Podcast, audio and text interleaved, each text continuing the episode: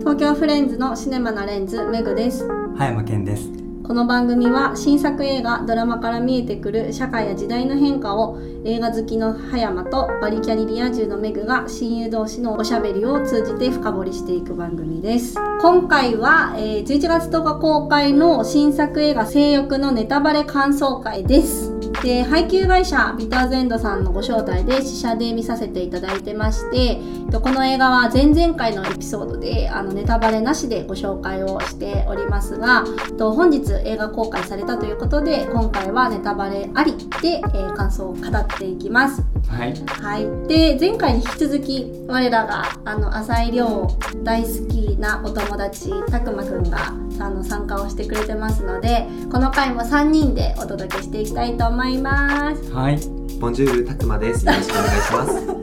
よろしくお願いしますなんでフランス語になるのということで、はい、早速あの前回はネタバレなしということで結構こう難しいね、こうちょっと語り口だったと思うんだけど、今回はあの映画の詳細にも触れながらもあのちょっといろいろお話ができればなと思います。でまずじゃあケンちゃんからなんか結構その小説とあの映画を比較して の, あのお話っていうところが あ, のあったかなと思うので、ネタバレありの感想をお願いします。はい、原作小説がものすごい情報量の作品で、うん、それを映画にまとめるときにすごい結構大胆な改編もしてるんだけど、うん、その改編っていうのが映画としてそのものすごい情報量をにじかんじゅうななふんで見せるっていうことのためにされてるんだなっていうことがすごくわかよく分かって、うん、一つ大きいのを挙げるとしたら磯村勇斗演じる佐々木っていうキャラクターが、うん、映画だとね両親を亡くすっていうシーンから始まるんだよね。そうだね、うん、結構あの実は小説ではこの両親を亡くしてたっていうのが分かるのは後半というか、うん、真ん中から半分以降で、うんでこの両親っていうのが唯一彼をこの世で生きるっていうことにつなぎ止めていた重しっていうような表現がされていて、だから特殊性癖を持っている人なので、うん、佐々木さんはでその周りの人とのそういうなんか自分のすごくプライベートな部分っていうのを共有できないっていうことで、例えばその結婚っていう話題だったりとか、なんか異性に関する話題だったりとかっていうのに乗れなくて、まあ、いろんなところでこの世界で生きていくことへの違和感とか難しさを感じてるっていう時に明日も生きていたいと思えない、うん、そんな彼をあのこのようにつなぎ止めていたのが両親の存在だったんだけれども、うん、その両親をなくしてしまったってあるのがね、やっぱあの生と死っていうテーマを強調してるなと思ったし、うん、浅井亮がねやっぱこの小説書く時にその人が何がその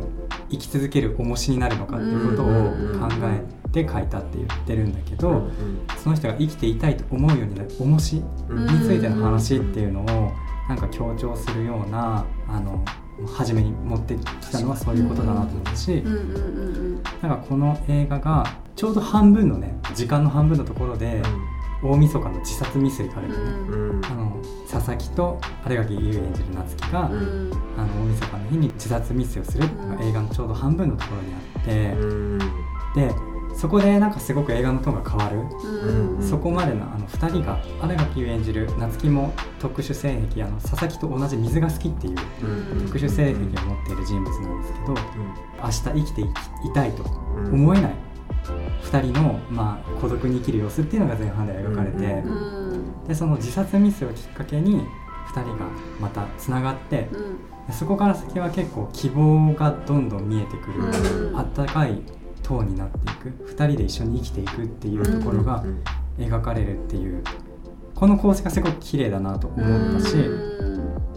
映画の最後はもうあの、まあ、これ見事だなと思ったのはそのいなくならないでって思える人に出会えたっていう話なんだよね、うん、両親をね亡くしてもうこの世に生きている理由がなくなったっていう佐々木が最後またあのいなくならないでって、まあ、つまりそのこの世界に彼をつなぎ止める人だよね、うん、そういう人に出会えたっていうお話になっているから、うん、すごくあの佐々木を中心として綺麗な構成になってるな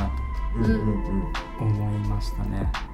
あ、一方でなんで彼らが死にたくなるのかっ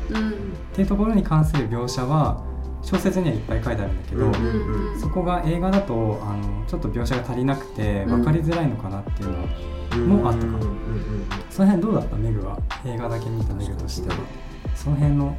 ふたりの苦しみはどれぐらい伝わってきたのかっていうあでもどうだろうどれぐらい理解をできているかどうかっていうのは分からないけど、うん、でも普通に社会がさマジョリティを前提として作られてる社会だから、うん、その中でその男女間での恋愛が当たり前でだからそのパートナーがいないことに対して白目で見られたりとか、うん、子供を産むっていうことが選択肢に入っていなかったりとかそういう中でそのやっぱ日常の会話の中から自分がこう共感できないなって思うことがいっぱいあるだろうなとか、うん、それはその結構そのあの妊婦さんの同じ店員さんが夏希のところになんか何度も通って話をしてくれてるやつとかあったと思うんだけど、うん、両親との会話とかねそうそうそうそうそう両親との会話もそうだしあの初めてのお使いの、うん、あの、うん、テレビ番組、ね、そうを見たいお母さんと見たくない夏希ととかあとはその同級生 の, あの幹事の夫婦が結婚式を誘いに来た時とかやっぱそういうのはすごくあったよなと思っていてで逆にその磯村勇斗の佐々木側でもやっぱ冒頭の映画でそのやっぱり周りの人たちとつるまないその部分だったりとかそういう描写の中からなんかこう自分自身が普通にはなれないっていうことだったりとか普通っていうものと一線を引かなければならないと思っている描写っていうのはやっぱところどころあったからそこの苦しさっていうところから死にたくなるっていうのはあるだろうなっていうのはすごく思ったかな、うんうん、だから自殺未遂をするっていうことだったりとか、うん、その夏希から佐々木に対する思いとか、うん、佐々木が感じてた夏希に対するこのなんかこう気持ちとか、うん、っていうもののそのなんかしなんか執着とは違う恋愛とは違うけど、うん、執着とも違うけど何かそのお互いがお互いに託してる気持ちみたいなのはすごくやっぱり感じたし、うん、なんかそこがなくなってしまうってなった時の絶望感っていうのは非常に大きかっただろうなっていうのはすごく思っていてだから結構その自分にとっては自殺未遂のシーンとかは結構突拍子はない感じはしなくて腹落ちはしていたかな、うんうん、佐々木と夏希が結びつく下り、うんうん、その結びつく理由っていうところもあの大きな改変されてるところで、うん、小説の方には、うん、佐々木が地元の同級生と一度付き合うというくだりがなくて、うん、あと夏希が嫉妬のような感じで窓に石を投げるっていうくだりも小説にはなくそこは映画版で変えられたところで小説はじゃあなんで結びつくかっていうとあの結婚式に誘ってくれたリア充のさなんか一番リア充みたいな感じの友達がいたじゃん、うんうん、シュウタコウサムだかうんうん柊かおさんそうだねでその柊が、うん、あの亡くなってしまうんだよねなんとね突然でなんか結婚式のもやって同じ日にお通夜をやるみたいな感じなんだけど、うん、そこで再会するっていう、まあ、つまりそのやっぱりここでも生と死っていうテーマが出てきてて、うん、なんか自分たちの友達の中でも一番リア充だった人の死っていうものをきっかけにその佐々木と夏希が結びつくっていうだからね結構あの小説では観念的なんだよねこの描き方がすごく生と死っていうものに結びつけてそれはそれでわかるけどすごく観念的なものだからあの映画にはしづらいだろうな伝わりづらいだろうなそれを映画ではその一種のその恋愛映画恋愛の描写みたいな夏希がその佐々木くんそっちの世界に行っちゃったのみたいな、うんうん、その同じ仲間だと思ってたのにみたいな普通のデートをしてるところを見てね、うんうんうん、でなんだろうそこで困惑する夏希みたいな、うん、それで石を投げちゃうみたいな、うんうんまあ、そういう風にあの見せてるっていうのはやっぱ映画的に見せるために石を投げるっていうのをやったんだなって、うんうん確かに確かにあのふたりの映画ではそのおっしゃる通りでそんなに描かれていないその細部のところとかが、うん、で明確にでも小説では描かれているところがあって、うん、まあ一緒になるじゃないですか、うんうん、でそこでルールを決めるんだよねあそうそうそうそうそれがねあってほしかったところ、そうそうそう、うん、そこはねぜひ描いてもらいたかったなっていう部分でもあって、うん、確かにあったらよかったよね、うん、そこの約束の一つとして自殺をしない、うん、死なないっていうのがある、うん、いなくならないっていうふうに、うんうん、でそれっていうのはその恋愛でも何でもなくて、うん、私がこの世界で生きていくために、うん、あなたはいなくならないでください、うん、みたいな書かれ方がされていて、うん、それこそ新しい重しってことだよね。そうそうそう、重しとしてっていう、だからそういったところがねちょっとまたそこら辺は違った解釈だったりとか、うん、でもちょっとそれ思った、うん、そ, そういうのないんだと思って、うん、なんかいきなり同居し始めたから、うん、なんかその同居するにあたって、うん、なんかその自分を可能な限りその立場に置いてみたときに、うん、その生活ルールは必要だなと思って、うんうんうん、その恋愛感情がないお互いだからこそ、うんうん、だからなかったことにはちょっとなんか、あ、そういうのはないんだっていうのを思ったな。そうだね、卵焼きでねお金払うよだけだちょっとね、そうちょっと足りなかったかもしれない、ね、そうなの、あれだけだとえ分かるよ、い言わんとすることは分かったし、そう私感じたけど、うん、もう一歩あってもいいかなっていうのは確かに思った。なんかあの夏希が疑似セックスがしたいっていう、うん、疑似体験がしたいっていうのがあって、うん、磯村勇斗にドンって乗ってもらって、うん、でそこで夏希がもうこういう人がいない生活に戻れないっていうのは、うん、もうその見たまんま重しなんだよね本当に、うん、あと僕がそのルールを描いてほしかったって思った理由の一つは、うん、最後寺井健二が取り調べをするところで、なんで水が好きなんですってあの風紀は言わないのかって、うん、初めて映画見た時やきもきしたの。あのみんなが水が好きって言ったらさ、うん、あの大学生も言ってるんだからさ、うん、証言が一致したらさ、うん、なんか信憑性増すじゃん、うん、なんかなんで言わないのって思ってたから、そこもルールなんだよね、そうそう、水が好きっていうことを他人に言わないっていう、うん、確かそんなルールも夫婦の中にあるから、うん、あのふたりは決して言わないで、うん、なんか言ってましたかって聞いてたもんね、うん、あの夏希はね、うん、あの旦那がどこまで言ったかって、うん、旦那が言ったところまでしか言えないって思ってるから、うんうんうん、すごい強いつながりがでもそこで描かれているんだよね、そういった部分でね、うん、でもそれは感じた、うん、なんかそのルールはなかったけれども、うんうん、お互いがやっぱ自分たちのその性癖っていうものに対して、うん、すごくこう水に対してその関心っていうものに対してすごく異常値として見てる自覚がものすごく強いじゃない、うんうんうん、でそれをやっぱり共通点にして結びついているからこそ、こうそこに対する敏感さというか、うん、なんかそれをたやすく人に言っていいものではないっていうのってやっぱ要所要所すごくこう感じる演出はやっぱりあったし、うん、って思うと、なんかそのあの夫はなんて言ってましたかっていう確認をするっていうことにすごくその、うんその関係に対するコミットメントをすごく感じて、なんかそれは別に恋愛とかいわゆる一般の夫婦関係ではないけど、なんか本当にその同盟関係にあるそのお互いのその信頼関係っていうものがむしろすごく強く浮き立っていたなっていうふうには感じていて、あのシーンはすごい好きだなと思って、うん、しかも最後にいなくならないからっていうっていうことがすごくそのふたりの関係性を強調していたなと思ってい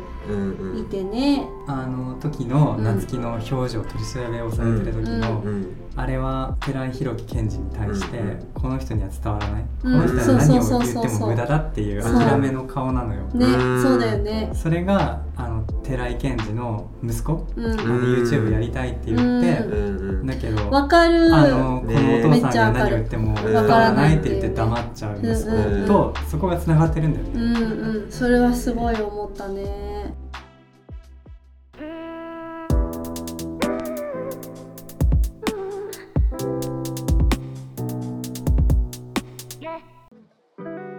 だからなんかこういうなんか個人の声とか、うん、なんか エルジービーティー みたいなその世間で声が聞かれるようになったマイノリティではないマイノリティ、あの世間的にまだ注目されていないというか、うん、声が聞こえ声が出せてないマイノリティの人たちって、うん、こういう風に沈黙してるんだなっていうのがすごく伝わってくる映画だった、うんうん、なんかそういう意味ではすごくこのダイバーシティフェス の, あのシーンとか、ちょっと居心地というか気持ち悪さというかをすごく感じたシーンで、まさになんかその多様性が消費されていく感じが良くないと思ってってフェスの主催者の子が言ってるけど、もうその会話全てが消費してるっていう感じとか、なんかそのスペードのダンスグループのリーダーの子がなんかすごいいい着眼点だと思うよみたいなことを言ってたじゃん。ダンスとその多様性を結びつけることに対してで、その意見に反対するしないとかではなくて、なんかその彼女のスタンスみたいなのがなんかその私は多様性分かってますみたいな感じなのとかがなんかすごくこう、あ、私そういうのに全然偏見ないからっていう人とすごく重なった、うん、なんかその善意なのはすごくわかるけど、うん、自分の知らない可能性とか自分が見えてない可能性に対して一切の迷いもなく自分は分かってると言い切れてしまう、うん、ある種純粋で残酷な一面をすごくなんかこう感じて、うん、まさにその今こう世の中でデフォルメ、ある種デフォルメされて届いているこの多様性とかマイノリティっていう概念しか見えてない人っていう描写。佐藤寛太さん演じる諸橋ダイヤと東野彩香さん演じてる神戸八重子の最後の対峙のシーンがあそこすごい凝縮されてる。いやね、一番語りたかったよね。ハイライターそこだよね。うん僕でもあそこがすごく面白かったなって思った部分が、うん、まさしくその世の中の今会として多様性を受け入れましょうみたいなことを、まあ、ダイバーシティ、うん、あのフェスティバルで推進している八重子が、うん、ダイヤのことを理解したいんだよみたいな、うん、まさしくもそれを押し付けてるシーンだったんじゃないですか、うん、あれって。で、ダイヤ、でもそのダイヤのことが好きな気持ちもあるんだって、うん、実はっていうことをなんかお話しして、自分はなんか男性恐怖症でありながらもなんかどうしてもダイヤ君のことはすごくそういった異性として好きになってしまう、うん、でそこに対して自分気持ち悪いみたいな話をしていたシーンだなと思っていて、うん、でこの時のダイヤのこの世にあっちゃいけない感情なんてないんだからっていうところはすごくよくって、うん、なんかおめでたいやつに見えるっていう、その多様性っていうのを尊重しようよみたいな、お互い認め合おうよみたいなおめでたい言葉だなっていうのがよく語られてると思うんだけれども、なんかそういう部分だけじゃなくて、なんかそういう自分のことが気持ち悪いって思う感情とか、なんかダイヤがそこに対して自分との共通点を見つけた部分でもあったなっていう感じがしていて、でそれに対してこの世にあっちゃいけない感情はないんだよっていう肯定的な言葉をかけられたのって、うん、自分がそのパーティーっていうメンバーの中で自分の性っていうのもちょっとずつではあるけれども肯定し始めているところ、しかもこれからそういったものをつながりっていうものを持てそうだっていうところに対して、そこを自分も肯定するためにその八重子の、うん気持ち悪いっていう感情はそんなあっちゃいけない感情はないんだよって言えたところでもあるのかなっていうふうに思っていて、なんかすごくいいし好きなシーンだったんですよね。なんか理解したいんだよってやっぱ明確に言ってたんだけど、その理解することはなんか他人である以上、なんか誰であれなかなか難しいところ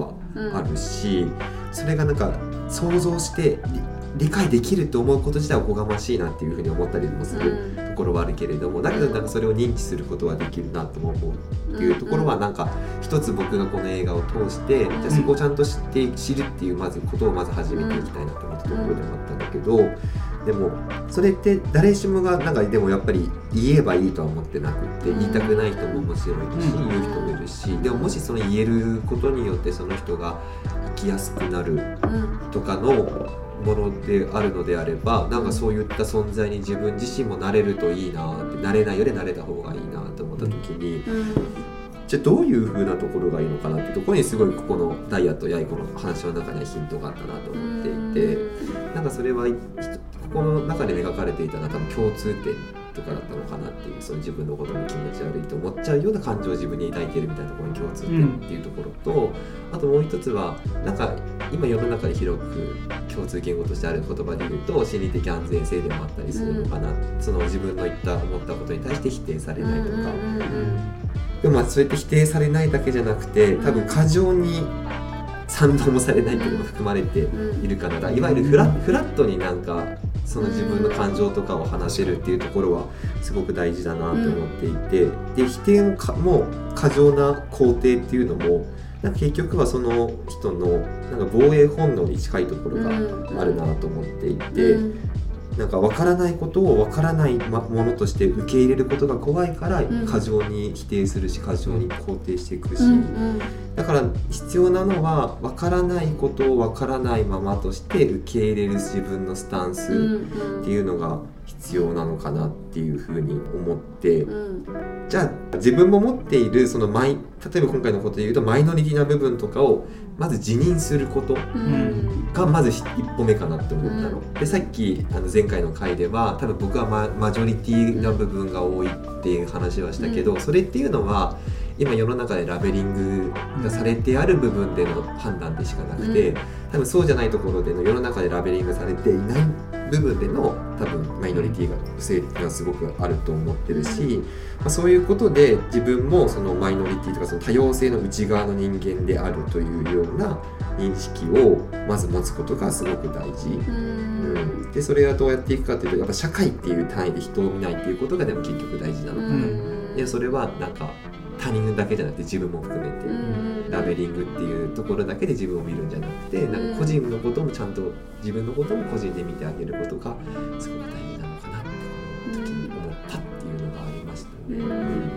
ん、その個人の物語に耳を傾けるっていうのもすごく大きなテーマの一つだと思って、うんうん、小説だと寺井源氏と妻の話ですごく描かれてたんだよね。だから妻の方は、うんYouTube をやりたい、あの小学校に通うっていう、うん、あの大きな普通の流れっていうのからはみ出ちゃった自分の息子、うん、その一人の人の意思を大事にしたいっていう妻と寺井健二の学校に通ってほしい、その普通の流れに乗ってほしいっていう、あの僕映画だとこの妻が掴みかかれちゃう寺井健二、うん、なんであのなんだっけあの息子の声を聞いてやろうとしないのみたいな、うんうんうん、そこがなんか、まあ、演出が過剰だったかなと思ってちょっと引いちゃったところあったんだよ、うん、あとはその妻の心の動きがあんまり見えてこなかったから、うん、そっかそっか。だけど小説読むとすごくね分かりやすいセリフがあってそれで振り落ちたんだけど、そのセリフっていうのがこの妻が、うん、あなたは何でも大きな物語に回収する、大きな物語に回収するんじゃなくって、うん、その息子の一人の人間としての声を聞いてやってっていう、うん、それですごく腑に落ちた、うん、その辺はもう感じ取ってた。そうだね、まあ、感じ取ってたかどうか分かんないけど、うん、でもなんかすごくそのやっぱ対比はすごく大きかったと思うから、うんうんうん、その妻と夫のその対比、うんうん、でなんかそのやっぱりその個々の特性に向き合ってくれる子供にと一緒に向き合ってくれる若い男性の存在だったりとか、うん、息子があのこういうことをやりたいっていう言葉をすごく大切にしている感じとか、うん、で, でもそれを全てこうシャットアウトして社会では社会ではっていうのを喋るのがやっぱ夫側だったから、うん、なんかそこはやっぱその母親という立場も含めて、しかもその彼女がずっとその息子と一緒にいるっていうことを考えると、なんかまあそういう気持ちになるよねっていうのはすごく思って見てたかな。だからあまりその彼女のヒステリックさみたいなところに関しヒステリックに見えるような演出に関してはなんか違和感は感じてはいなかったし、なんかあの映画の中での表現としては適切な風に感じていて、なんかそこをどう余白を自分がどう捉えて補完していくのかっていうところでは私は結構な納得感というかそうだよねって思いながらこう見れてたっていう感じかな。なんかこれに付け加えるとすると、うん、小説だと、うん、寺井健二はねあのなんでその若い男性と仲良く YouTube やってるかっていうのはやっぱ浮気を疑うんだよ、うん、いや疑うでしょうね、うん、だけど小説はその妻の気持ちがなんでそう思ってるかっていうのが、うん、より詳しく書かれてる分、うんうん、浮気本当は浮気じゃないっていう感じがしたんだけど、うん、僕は小説を読むと、うん、だからそのなんていうのかないわゆる偏見というか大きな物語、うん、世間でありがちな話で言うと浮気をしてるっていう風に見ると思うんだよね、うんうんうん、でもそうじゃないっていうそこの対比もあったと思うんだよね、うんうん、浮気と見るかどうかっていう、うんうん、浮気ではなかったよね、うん、浮気ではないよね、うんそこがただ浮気を疑ってるっていうのを表現されてたよね、うんうん、あの稲垣先生稲垣先生稲垣吾郎さん の、うん、あの役の人は、うん、あのだから多分最後の配信の時にそう、ね電話のね、そう電話の時もそうだし、うん、あの、えー、と配信をやりたい生配信をやりたいってなった時にぱ稲垣吾郎も家に、稲垣吾郎じゃなくてなんだっけこの人、寺井さんもお家にいるところでやってたりとか、うん、なんかやっぱそこはすごくこう彼自身がそこ理解できない何かがあるっていうものを疑ってるっていうのはやっぱかあの表現されてたかなっていうのは思うかな。この夫婦が対立するところの取り方がすごい良かったよね、うん、カウンターがあるキッチン の,、うん、あの料理する側からカメラが撮ってて、だからその上と下が、うん、あれなんだよね、塞がれてるんだよね、うん、空いた狭い横の空間の中で、ね、だからその対立関係っていうのが強調される構図、うん、最初息子と寺井健二の対立構造なんだけど、うん、途中からね、最後になると、そうそうそうそう、妻もね子供側にいて、うん寺井賢治が孤独になっていくシーンみたいな感じがね描かれていってたよね。だからこそさ、あ、失礼しました。だからこそさ、一番最後のところで夏希がさ、そういえば息子さんとお母さん、うん、奥さんは戻ってきたんですかみたいな話を投げかけられるじゃない、うんうんうん、それは私の話をするあれではありませんっていうところから、うん、あの私はあのいなくならないからって伝えてくださいっていうのって、うん、めちゃくちゃ対比だったなと思って、うまいよね、あれはすごくうまい表現だったなと思って、そんな夏希と佐々木は社会の中での生きづらさを感じていて、普通じゃない関係性かもしれないけど、自分たちのお互い大事なものを大事にし合うために手を組んだ同盟関係という特殊な関係性ではあるけど、そこに確かにつながりがあって、で、でも普通に生きてるけどつながりを喪失してしまっていることに気づいてない、このマジョリティの稲垣吾郎を演じる寺井さんの対比がすごくその表情からも感じる。なんか自分は普通のはずなのに、その持ってるはずのつながりをもう持ってないっていうことのその対比っていうのがすごく上手でいいシーンだったなって思ったんだよね。夏希と佐々木があの再会してから、うんうん、手を組んでから、うん、っていうあの後半のシーンはあのかなりハートフルな展開になっていて、うん、場所も横浜になって、うん、そうだね、すごくあの、ね、爽やかな感じがするんだよね、うんうん、で衣装がねすごく明らかに変えてるんだよね、うん、ああそうなんだ、気づかなかった。前半は夏希は黒い服を着てた、あ確かにそうだね、うん、でも後半はもう水みたいな色に服を着てずっと、あのー、警察に来た時もね、そうそうそうで、確かにそうだね、佐々木の方も最初の茶系、うん、茶系の服を着てて、でもだんだんあのまた服の色が水の色みたいになってくる、うんうん、それで色をずっと見てたら、うん、あのリングはいろんな風にみんなが撮ると思うんだけど、うん、寺井健二が取り調べをしてるあの事務所の壁がもう夏希の服の色と一緒なんだよね、うん、へー、だからもう画面を世界を水が侵食してるみたいな、うん、僕には見えて、うん、その水色の世界の中に、うん、黒いスーツを着た寺井賢治がむしろマイノリティみたいな感じですね、えー、しラストショットもすっごい遠くから撮るじゃん、遠くにちっちゃく映ってる寺井を、子供との対峙のシーンでもそういうシーン多かったんだけど、その寺井を遠くから撮る、遠くにちっちゃく映ってる、一人だけね、そうそうそう、ポツンとね、いつもポツンといる人だったよね、そうそうそう、ね、生配信の時も一人だけ奥の方だったしね、うん、公園にいる時とか、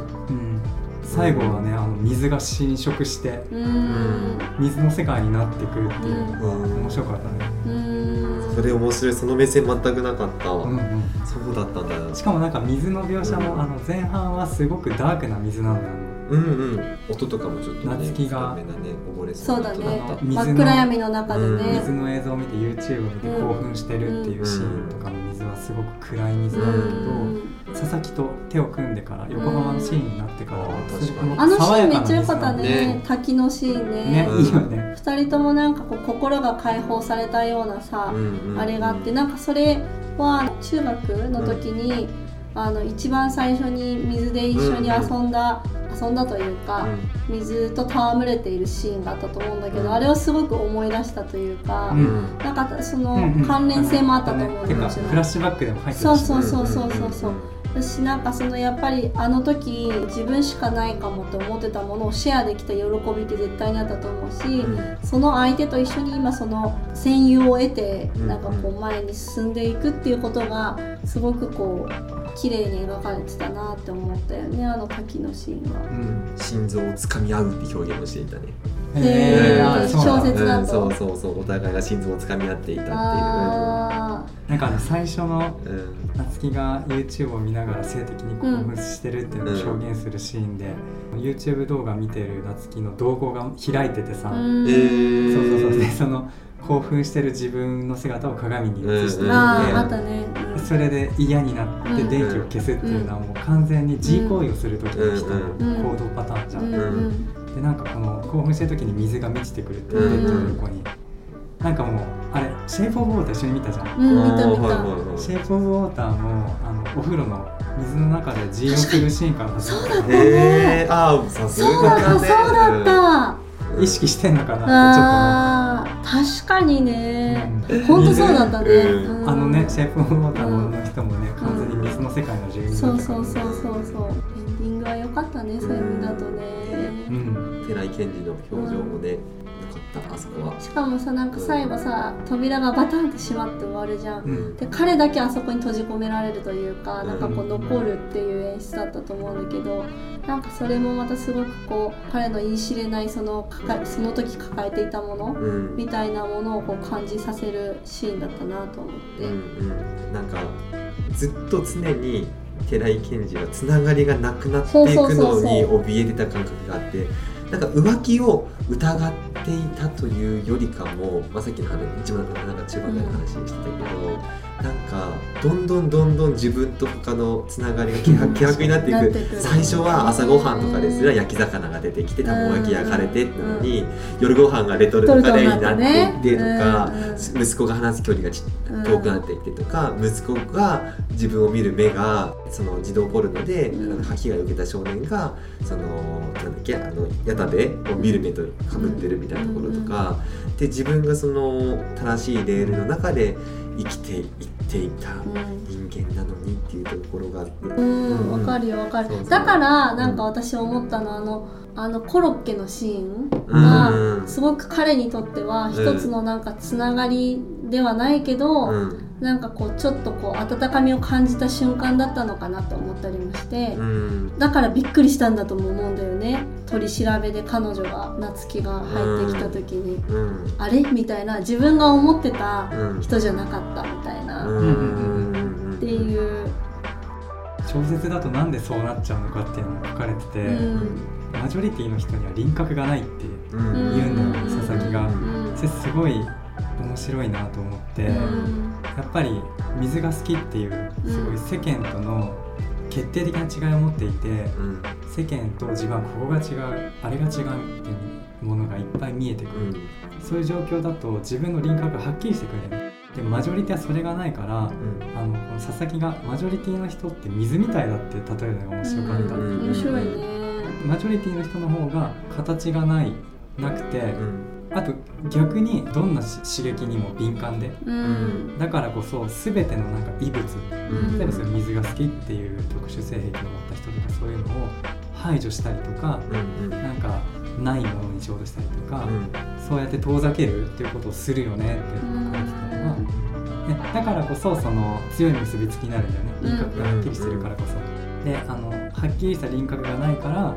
寺井健二みたいな、うん、あの夫婦みたいなことになるんだなっていうのも、うん、なんかその強い決定的な結びつきっていうのが見つけづらいよね、うん、マジョリティだと、うん、大学生パートの話に戻るんだけど、うん、普通に、えっと、初めて映画を見た時にね、八重子の話ってすっごいはしょられてるんだろうなと思って、うん、ほらあのホットドッグ買いに行ってさ、はい、そこでダイヤになってさ、うん、であのインスタのリクエストを出してることがバレてて、うん、でその次のシーンが教室でパソコンの投影の練習をするって言ってそこでふたりきりになるっていう、まあ、その最後の対峙の場面になるから、うん、急に八重子がなんかすごい勇気出して踏み込み出すじゃん、うん、と思ってダイヤ君も頑張った方がいいと思ったり、うんまあ、そこはすごいはしょられてるんだろうなと思って小説読みたいなと思ったところっていうの一つで、うん、ちなみに小説だと、うん、ダイヤのことがめちゃくちゃ好きなダンス部の先輩っていう人がいて、うんうん、あの登場人物とはまた別の人？いや、あの多分ボブの人だよね。リーダーの人、映画にも出てきてるあのリーダーの人かな。あ、そうだね。だってダイヤをよろしくね、よろしくねって言ったのね。あそこになんかあれも気持ち悪かったある背景としては、うん、だからあの女の子はすごくあのダイヤが好きだ、ブローチをずっとやってきたけどダイヤが全然振り向いてくれない、うん、であのリーダーの女の子もすごく人気なのでモテるの、うんうん、他の男子たちから。だから私に振り向いてくれないからダイヤは女性に興味がないのかなっていうのを広めるんだ。うんうんうん、それが広まっちゃってダイヤは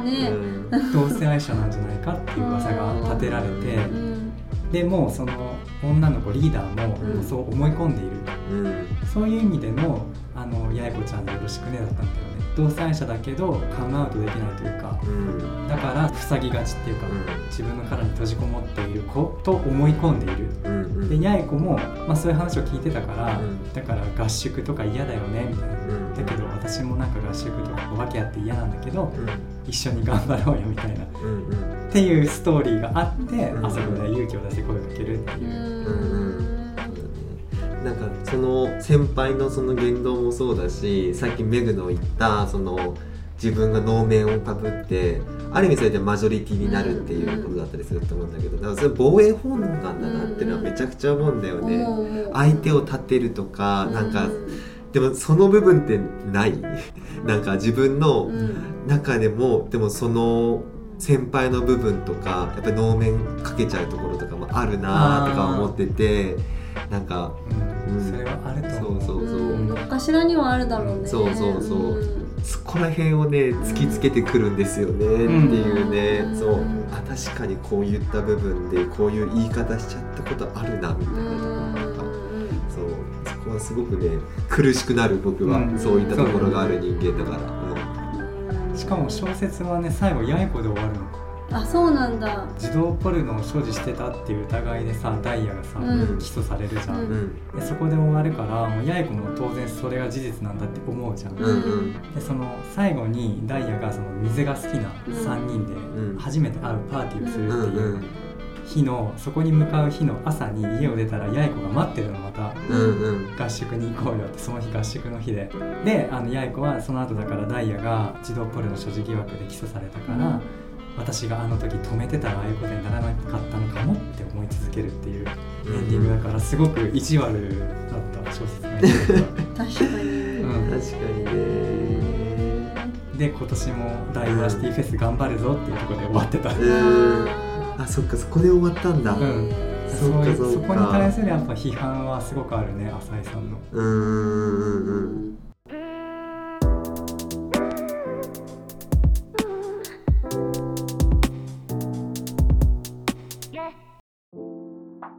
ダイヤとその八重子の会話の中で、まあ、小説で出てきたこれも話なんだけど、でもまあ間接的に描かれてるかなと思うんだけど、まあ、さっきも多様性とか人のことは理解できないよねみたいな話をした中で、でもその悩みとかを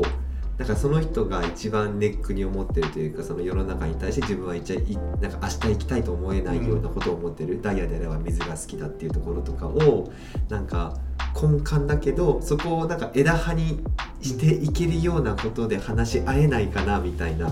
ことを言うんだよね、うんうんうん、小説であるの、うん、でもそれってまあ要するにダイヤが俺実はこれからつながりが持てそうだったよねっていう、まあ、あれっていわば今までつながりが持ててなかったとか、うん、なんかその性的思考があってその人とは違うみたいなところをまあ間接的に暴露しているシーンでもあったりするなっていうのを思っていて、なんかそこをダイヤがそういった言葉ででも八重子に対してすごい嫌悪感を持っていた八重子に対してカミングアウトできるようになったっていうのは、うん、なんかすごいなって思って、それってなんかでもどうすればなんか自分がそういう存在になれるのかなとかもすごく考えるんだよね。どういうこと？どういうこと？もうちょっとなんだろう。ダイヤがそのすごく嫌悪感を持っていた、うん、おめでたいやつだなって思っていた八重子が、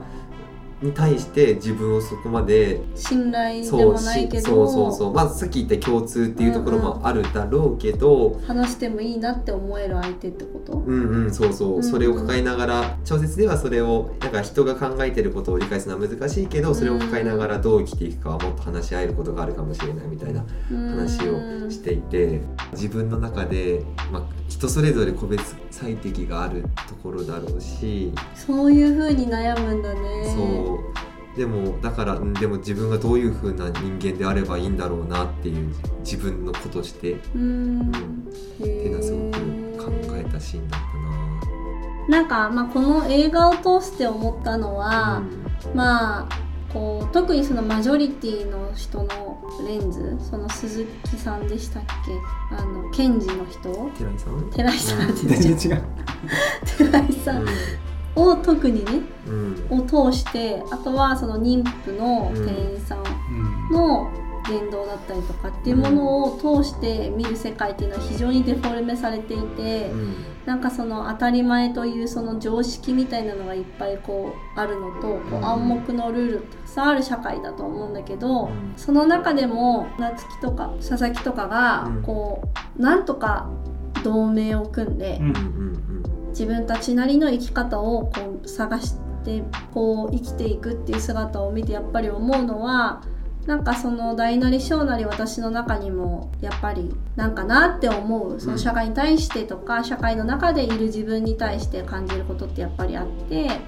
あ、その中でもこう自分を見失わない程度にちゃんと自分のことをこう理解して、その自分が生きやすいように社会の中でうまく工夫して生きていきたいなってやっぱり思って、でもその時にやっぱり一番大事なのは、なんかこう自分の手綱がちゃんと自分が持ってるっていう状態がやっぱすごく大事だなと思っていて、これもちょっとね前に話したけど、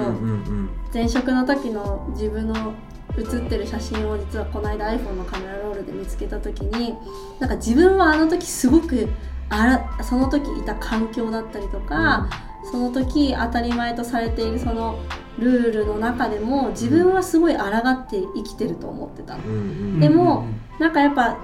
写真って面白いなと思うんだけど、その時の自分のあれがすごい出るなと思ったの、顔に、うん、でなんかあなんて社会や会社に飼いならされてる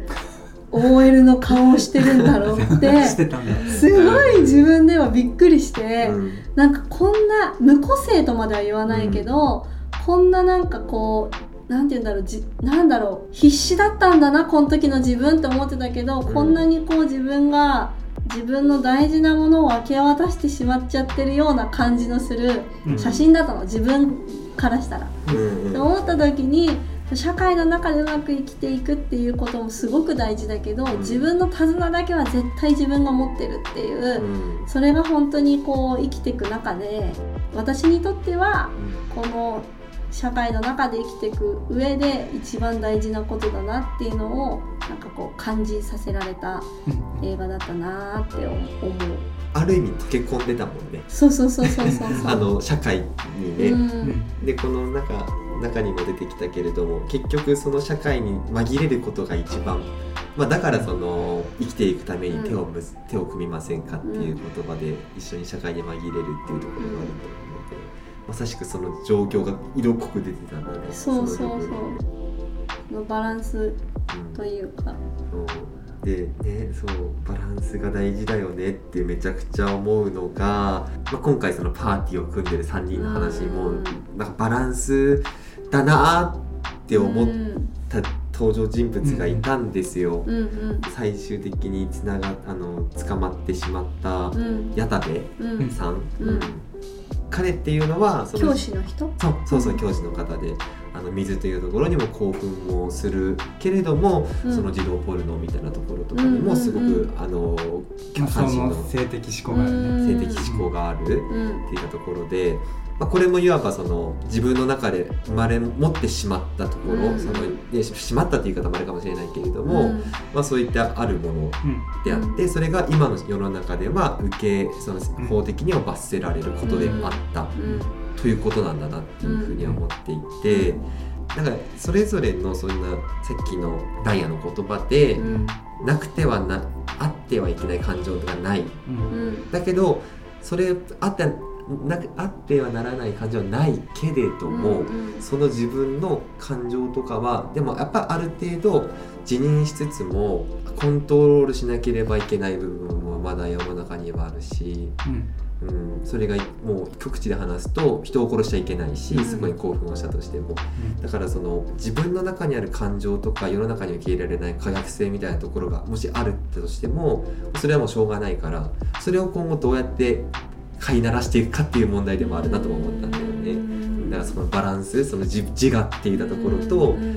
やっぱり社会で生きていくっていうところにおいてのバランスというかねっていうところもなんか一つ必要になってくるんだなっていうのはちょっと そ, のそれだけ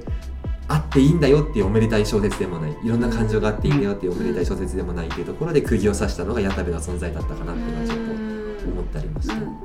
僕はトリアー監督、ラース・フォン・トリアーっていう監督がいて、うん、その監督の映画が好きなのは、うん、本当にこの人は小児性愛の人とか、うん、あと、まあ、それこそ殺人することに快楽を見出すような人、うんうん、そういう人間すらも慈しみの目というかあの、うん、愛情を持って描く監督で、うん、あのニンフォマニアック一緒に見たじゃん、うんうん、あれも最後は小児性愛の男が出てきていたんだけど、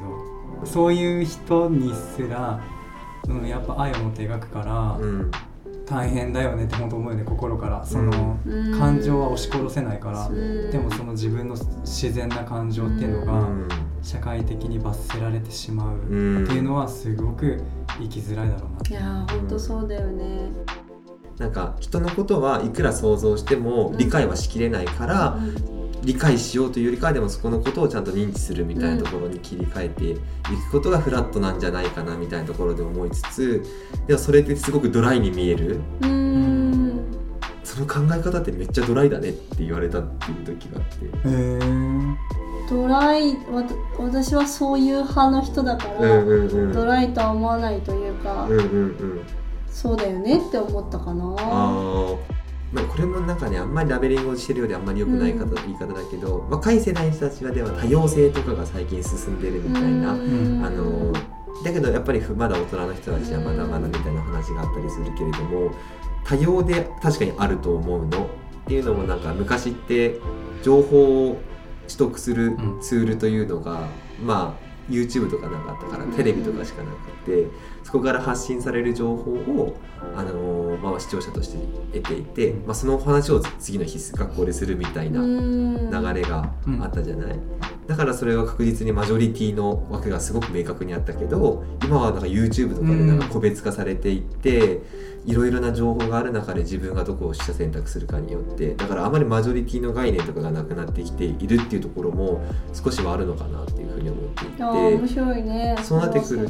となんか多様性に対して理解が進んでるとかそういう意味というよりかも別に他人に対して興味がなくなってきている、うんうん、そういう面はある、うんうん、っていうところでもあるのかなっていうのはちょっと思っていて、うん、でもそれっていうのはなんか無関心に近くなってきちゃってるのかなみたいな、うん、うん、ところもちょっと思うところがあったりして、うん、自分の中でそこをどう切りをつけるというか、切りつけなくつけ多分つくことじゃないしずっと悩んでいくことだとは思うんだけど、なんか自分は人のこと理解できるって傲慢にもなりたくないけども、なんか無関心な人でもありたくないなっていうところは、自分は今後どうやって生きていくんだろうなっていうふうに思うところにあったテーマとして、うん、その多様性が進んだ、あのいろんな価値観が、うん、に触れられるようになったから無関心になったのかって、そこはどうつながってるのか。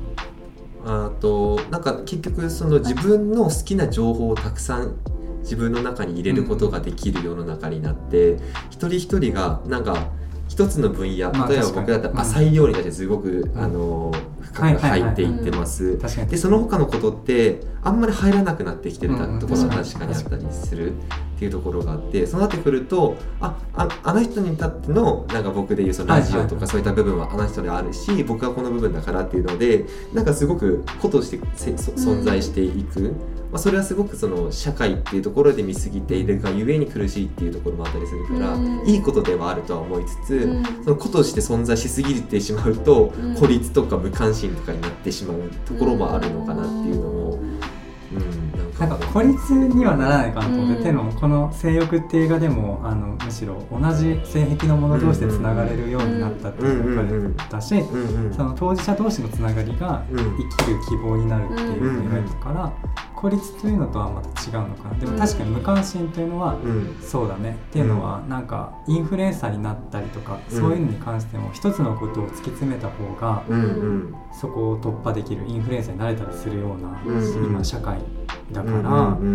うんうん、なんか一つのことに特化した方が得だよねみたいな、うんうん、そうだね、キャリアでも、うん、確かにね、手を組みやすくなってるよね、昔よりはね、生きて、明日生きていくためにね、うんうん、まあでも他人に対して無関心になった理由っていうのはいっぱい複合的な理由があると思う、うんうん、多様性だけではないと思うし、うんまあ、それによってある種諦めを覚えてる人ももしかしたらいるのかもしれないし、うん、だからそれが一つの無関心をあの誘発されてる可能性もないわけではないと、うん、ただ別にそれが全てではないっていうのと、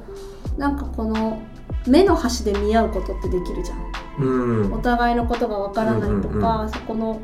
理解しなくてもできなくてもいいとか、うんうん、そこにあるってことを知ってるだけでもいいっていうのって別に断絶を意味してるわけではなくて、うんうんうん、その関わり方なだけだから、うんうんうん、なんか目の端でお互いを見合うこともできると思うから、ね、なんかその中で本当に困っているのであれば助けようって、うんうん、助けようっていう言い方もあれだけど、力になれるならなりたいって思って生きているのであれば、うん、別にそれは別に冷たいことではないし、うんうん、なんかお互いがお互いの生き方で精一杯尽くしてこうぜっていう、うんうんうん、なんかそのそれぞれの道をそれぞれが頑張ろうっていう、なんかその遠いところからエールを送ってるみたい な, な社会がどうなろうと、そのメディアの形がどう変わろうと自分の心持ちな気がする、うんうん、いやあの無関心でいるかそれでいいと思っているのか、うん、広い視野を持って、うん、いろんな価値観のことに目を配るかとか、うん、なんとなく見ようとするかどうか、うん、なので皆さんこの性欲という映画を見ましょうねすごい着地のさせ方だけど、わかるわかる、うん、価値観をね、うん、あの持たないといけないなっていう気持ちにさせてくれる映画なので、うん、確かに、うん、すごくいいメッセージを放ってる映画なので、うんうん、ぜひ見てもらえたら嬉しいですね、うんうん、